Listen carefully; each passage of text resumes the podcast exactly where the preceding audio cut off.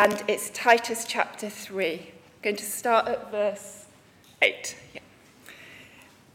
This is a trustworthy saying, and I want you to stress these things so that those who have trusted in God may be careful to devote themselves to doing what is good. These things are excellent and profitable for everyone. But avoid foolish controversies and genealogies and arguments and quarrels about the law, because these are unprofitable and useless. Warn a divisive, divisive person once, and then warn them a second time. After that, have nothing to do with them. You may be sure that such people are warped and sinful. They are self condemned.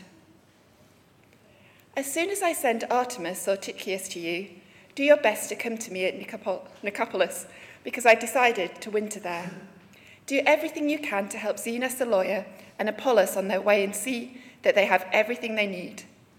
Our people must learn to devote themselves to doing what is good in order to provide for urgent needs and not live unproductive lives. Everyone with me sends you greetings. Greet those who love us in the faith. Grace be with you all. So I've just been uh, thinking really about that, that question. Um, uh, you know, again, why on earth would somebody want to go down into a pool of water and get dunked under the water and come back up again? We've explained it uh, a little bit, but it's, um, it's quite a big theme within the Bible. I hope you've seen the answer through what Josh has both shared and sung to you this morning. But if not, then this passage also helps us a little bit with it. It's a man called Paul who's writing to a friend, Titus, as we saw what they look like on the screen earlier. Thank you, Ross. It was about 2,000 years ago, recorded for us in the Bible. And as you can see from what Abby's just read, it's a personal letter. Personal letter. He's, he's at the end of the letter, so he's saying, you know, say hello to so and so, greet everybody, help this couple with this particular thing, come and meet me in the winter. That's what we do, isn't it? When we write to somebody, we, we tell them what's important, we tell them the news, and then, you know, you know don't forget to say hello to so and so. It's a personal letter. Paul is writing to a friend. It's a bit different to much of our communication today, isn't it? There's no emojis. I don't know what your favourite one is. Up there. It's very hard nowadays to write a text message or a WhatsApp message without putting an emoji in somewhere, isn't it? And actually, they're really helpful, aren't they? Because you know if somebody's joking or not, if someone's already having a go at you or not, having a bit of a dig. I think the emojis are quite helpful. It'd be interesting. I did think about going through this passage and putting emojis in at certain places to see if I'd got it right. What was Paul actually thinking? What did he mean? Because they help us to express emotions. I mean, they're great things, really, I think. Very quickly, we can see different ones. So, it's a bit different to that. There are no emojis. We have to try and figure out what, what Paul meant and what he was thinking. There's no social media update or status. Paul's not flicking off as soon as he gets into a new country. Just arrived in Crete. Well done, Phil, by the way. I had no idea that was Crete, and I've been there. I thought Crete was rounder. Anyway, there's nothing like that, and yet it is still personal. It's not like a, a WhatsApp message. It's not like a, an Instagram post because they, they struggle often with real depth, don't they? They're quick things, quick communication. Here and there, you know, what time are you there, or what's this, or have you seen that, or what about this? They're, they're sort of light-hearted things often, aren't they? Or, or Snapchat. I mean, Snapchat literally is here one day and gone the next. I don't know if you're on it, but it lasts for 24 hours. Somebody said to me a couple of weeks ago, you know, oh, I had that on Snapchat, but it's gone now. That's the nature of what it is. So it's not like those things. It's a letter of weight. It's not just about the immediate. It's not just what you need to know right now, today, and then you can forget about. It's actually more important than that. It's about character. Paul's talked a lot about character in the letter. It's about how things are organized. We thought about the elders in the church, leadership, and what sort of things need to be do, need to be done. And yet, the, I do think it has something in common with social media today. Because social media today is about how you present yourself to the world often, isn't it? You think about it. I don't know if you see the Jumanji films. I don't know if you're a fan of the Jumanji films. Um, the, the, the, the second one, which is the first new one, bear with me. The first one came out in the 80s. The other one came out about seven or eight years ago. The second one, I think it's called Welcome to the Jungle. And at the beginning, there's this girl, and she's, she's got a, pole thing. What's it called? I'm rubbish at Selfie stick, thank you very much. She's got a selfie, she's laid there and she's got a selfie stick and she's looking at the image, and she turns the coffee cup round and she, she moves the book and she just does her hair and, you know, and, and, then, and then she puts, oh, just woke up and click. She's presenting herself to the world. She wants to look like she's just woke up, but actually she spent a good three or four minutes planning what she looks like when she wakes up. How does she present herself to the world? And actually, that's what Paul's dealing with here. Paul's thinking about how we present ourselves to the world, how those around us. Twice he says this be devoted to doing what is good. Be devoted to doing what is good. Now, you may still communicate with letters and emails and things that are important, and you may understood that this, this letter has stood the test of time. It's something worth listening to. It's something that people have received encouragement from, teaching from for thousands of years. We've looked at it as a church over the last few months. It's been challenging, and as I said earlier, we finish it today. Just to explain, as a church, we do take a book of the Bible or a theme and we think through it. We try and bring out what it is that, that it's saying because we really do believe that through that, God speaks to us today. God speaks to us by His Spirit through His Word. When His Word is opened up, God is speaking. He'll be doing it this morning into our lives. And that's what excites me about standing up here in front of you all. God is communicating to us. I also said this passage helps us to understand why Josh would want to get baptized. Because it shows us that there is a category. I don't know if you saw this when it was read, but there's a category of people. It's those, it's the, the people are those who trust in God, in verse 8. Paul says, To those who trust in God. I want you to stress these things to those who have trusted in God. In other words, not to everybody. Don't stress these things to everybody. If people aren't trusting in God, then what needs to be stressed to them is why they should. That is the primary mission of the church to help people who don't trust in God to see why they should. Because He's there and because He loves us and because He's done things for us. I guess at this point it would be helpful just to think a little bit more about that. Why, why do people trust in God? Why would Josh go through the waters of baptism? Why? Well, in chapter 2, Paul puts it like this. Just pull out two verses. The first one is this. It should come up on the screen behind us. I think Ross referred to it in his talk earlier. The grace of God has appeared that offers salvation to all people. The message, first of all, is that God offers something to us. He offers something. It's salvation. And it's to everybody. He offers it to all people. It's not just a certain group of people in a certain time, it's to all people. And the church has to offer this salvation to all people. That is our job. That is our mission. That is why we exist. It's God's offer of salvation. Help people to understand why they need it. Because that offer is given in a person. It's a person who gave himself. It isn't an empty offer. It's not something that we just have to try and, and work up enough faith to, to understand. It's not that. Our faith is in somebody who has done something. So, verse 14 puts it very succinctly for us. Hopefully, that will come up as well. Jesus Christ gave himself for us to redeem us from all wickedness. I'm sure you know the world's not right. If you don't believe me, just get your phone out and have a look at the latest news feeds.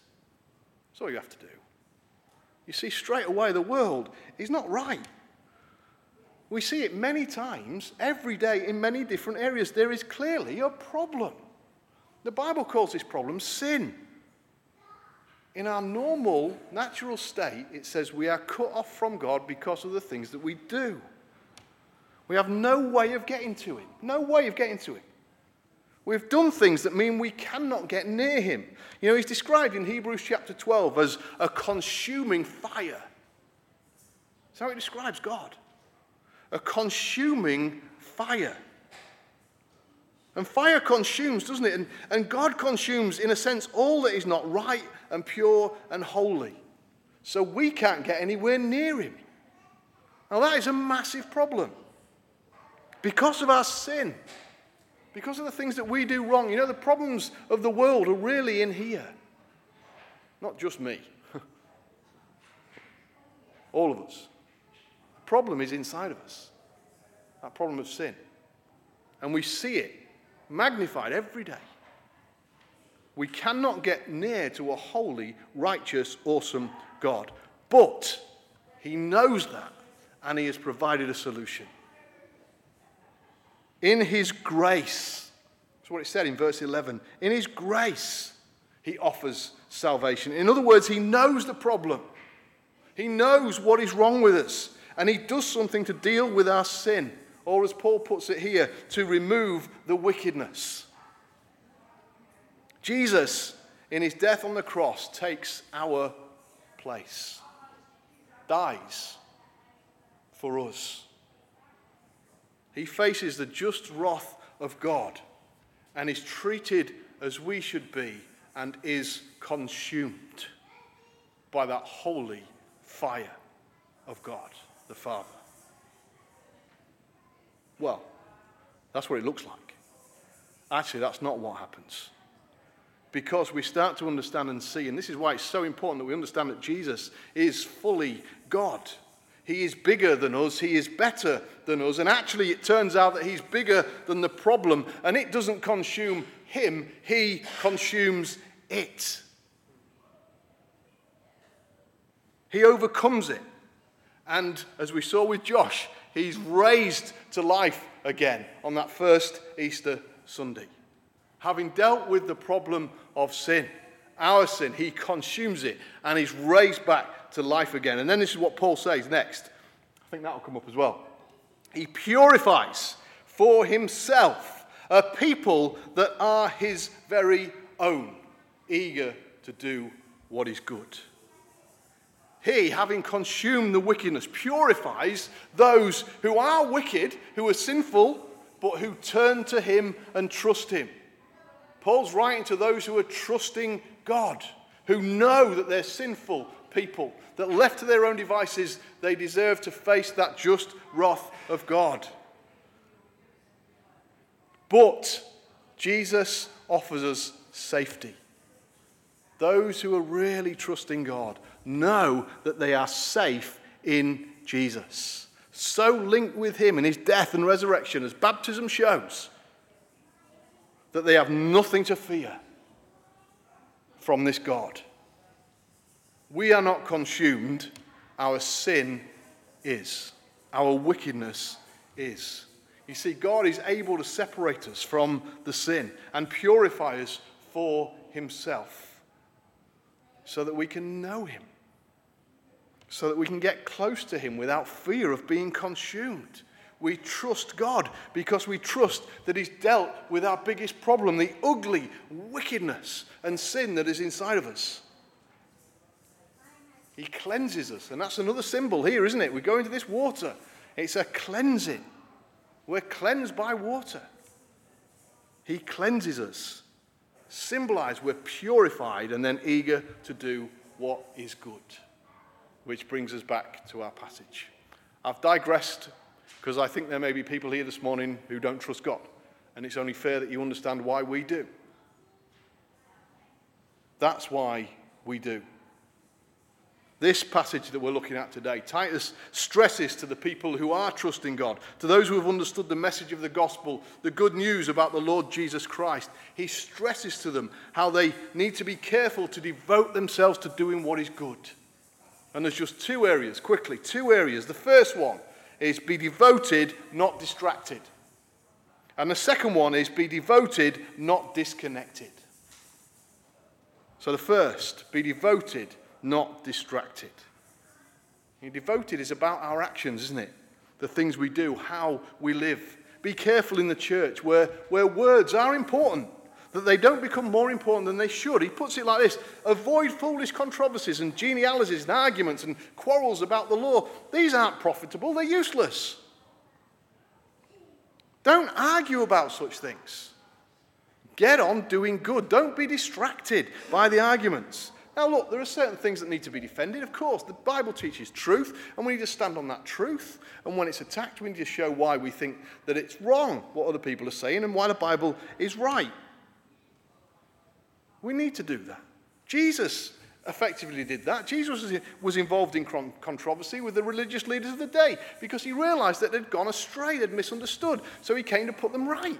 He engaged with them, but he was never involved with foolish controversies. Not controversy for the sake of it, not arguing over the small little things that we don't really need to worry too much about. He explained truth and the way to God. He never got caught up in foolishness. And you know, if you know anything about the Gospels, anything, any story from the Gospels, if you can think of a story now about the Gospels, what does it tell you? It tells you this Jesus was doing good. He was devoted to doing good. You think of the story after story after story, healing after healing after healing, teaching after teaching, persistence with a group of people that couldn't get him, didn't understand him, patience with those same people, Time after time again, Jesus is devoted to doing good, and if we know him, then we need to be as well. Don't get distracted. Be careful that we're not distracted, and our trust in God works its way out into our daily lives. And then finally, devoted, not disconnected. The second time he says it in verse 14. They must learn to devote themselves to doing what is good in order to provide for urgent needs and not live unproductive lives. You know, the Christian is always someone who's moving forward. Always. We have to be. Pursuing God and pursuing good in the world. If not, then we're in danger of becoming disconnected. If we just become comfortable and just happy with the way things are, then we start to get disconnected. We need to be proactive in the way that we serve, in the way that we help, in the way that we're doing things seeking to provide for the urgent needs as they arise. And let's be honest, we live in a world where it's very easy to get distracted, isn't it? I mean, 200 years ago, it wasn't that easy. It was tough. Life was hard. You got up early, you worked all day, and then you went to bed. Now, some people may still be doing that. But how many series have you binge watched on Netflix in the last three years? You know, COVID gave us an excuse, didn't it? To get unproductive. I mean, it also gave us an excuse to have a rest, but it's easy to be unproductive. We live in an age where it's easy to be distracted. There's always something else to do. Entertainment's right there for us. Now, don't mishear me. Look, we need to relax. We need to take time to relax. Good relaxation is productive, isn't it? Because what does it do? It means that you're enabled to continue. You're then able to keep going. Of course, I'm not saying be stupid. But there's always that temptation, isn't there? Oh, that was good. I mean, it always ends on a cliffhanger, doesn't it? So you want to watch the next one? And you think, well, I mean, I could probably fit it in. And before you know it, what? A few hours have gone? I don't know. It's easy to be distracted, and it's easy then to become disconnected. And I think this is a test. This is really the test. When we think about what we do and we look at our lives before God, the things that we're involved in, the things that we're, we're doing, are they productive or are they unproductive? Because sometimes a box set can be productive. If you're absolutely worn out and you need rest, then it's productive. But you know when you're not, and you should be doing something else. Is it productive or is it unproductive? Is it serving a bigger purpose or is it laziness? So that's a challenge, really. Be devoted to doing good, don't be distracted. Be devoted to doing good, don't be disconnected. Is it productive? Let's try and bring all this together, shall we, for us this morning. First of all, are you trusting God? Are you trusting God? If you're not and you're interested in finding out more, then, then talk to me afterwards or talk to somebody that brought you. There's something we run here called Christianity Explored, which helps people just to show them what it is that we believe, why we believe it, why we think it's so important, and why we think you should believe it as well. We think God is worth trusting. Are you trusting Him?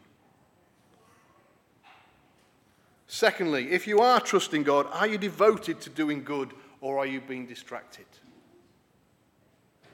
If so, this is just a time to refocus this morning. You've got an opportunity just to rethink, to refocus. Or thirdly, have you been distracted for so long that you've become disconnected? If so, this is an opportunity to reconnect. this morning. An opportunity to reconnect with God. He's there.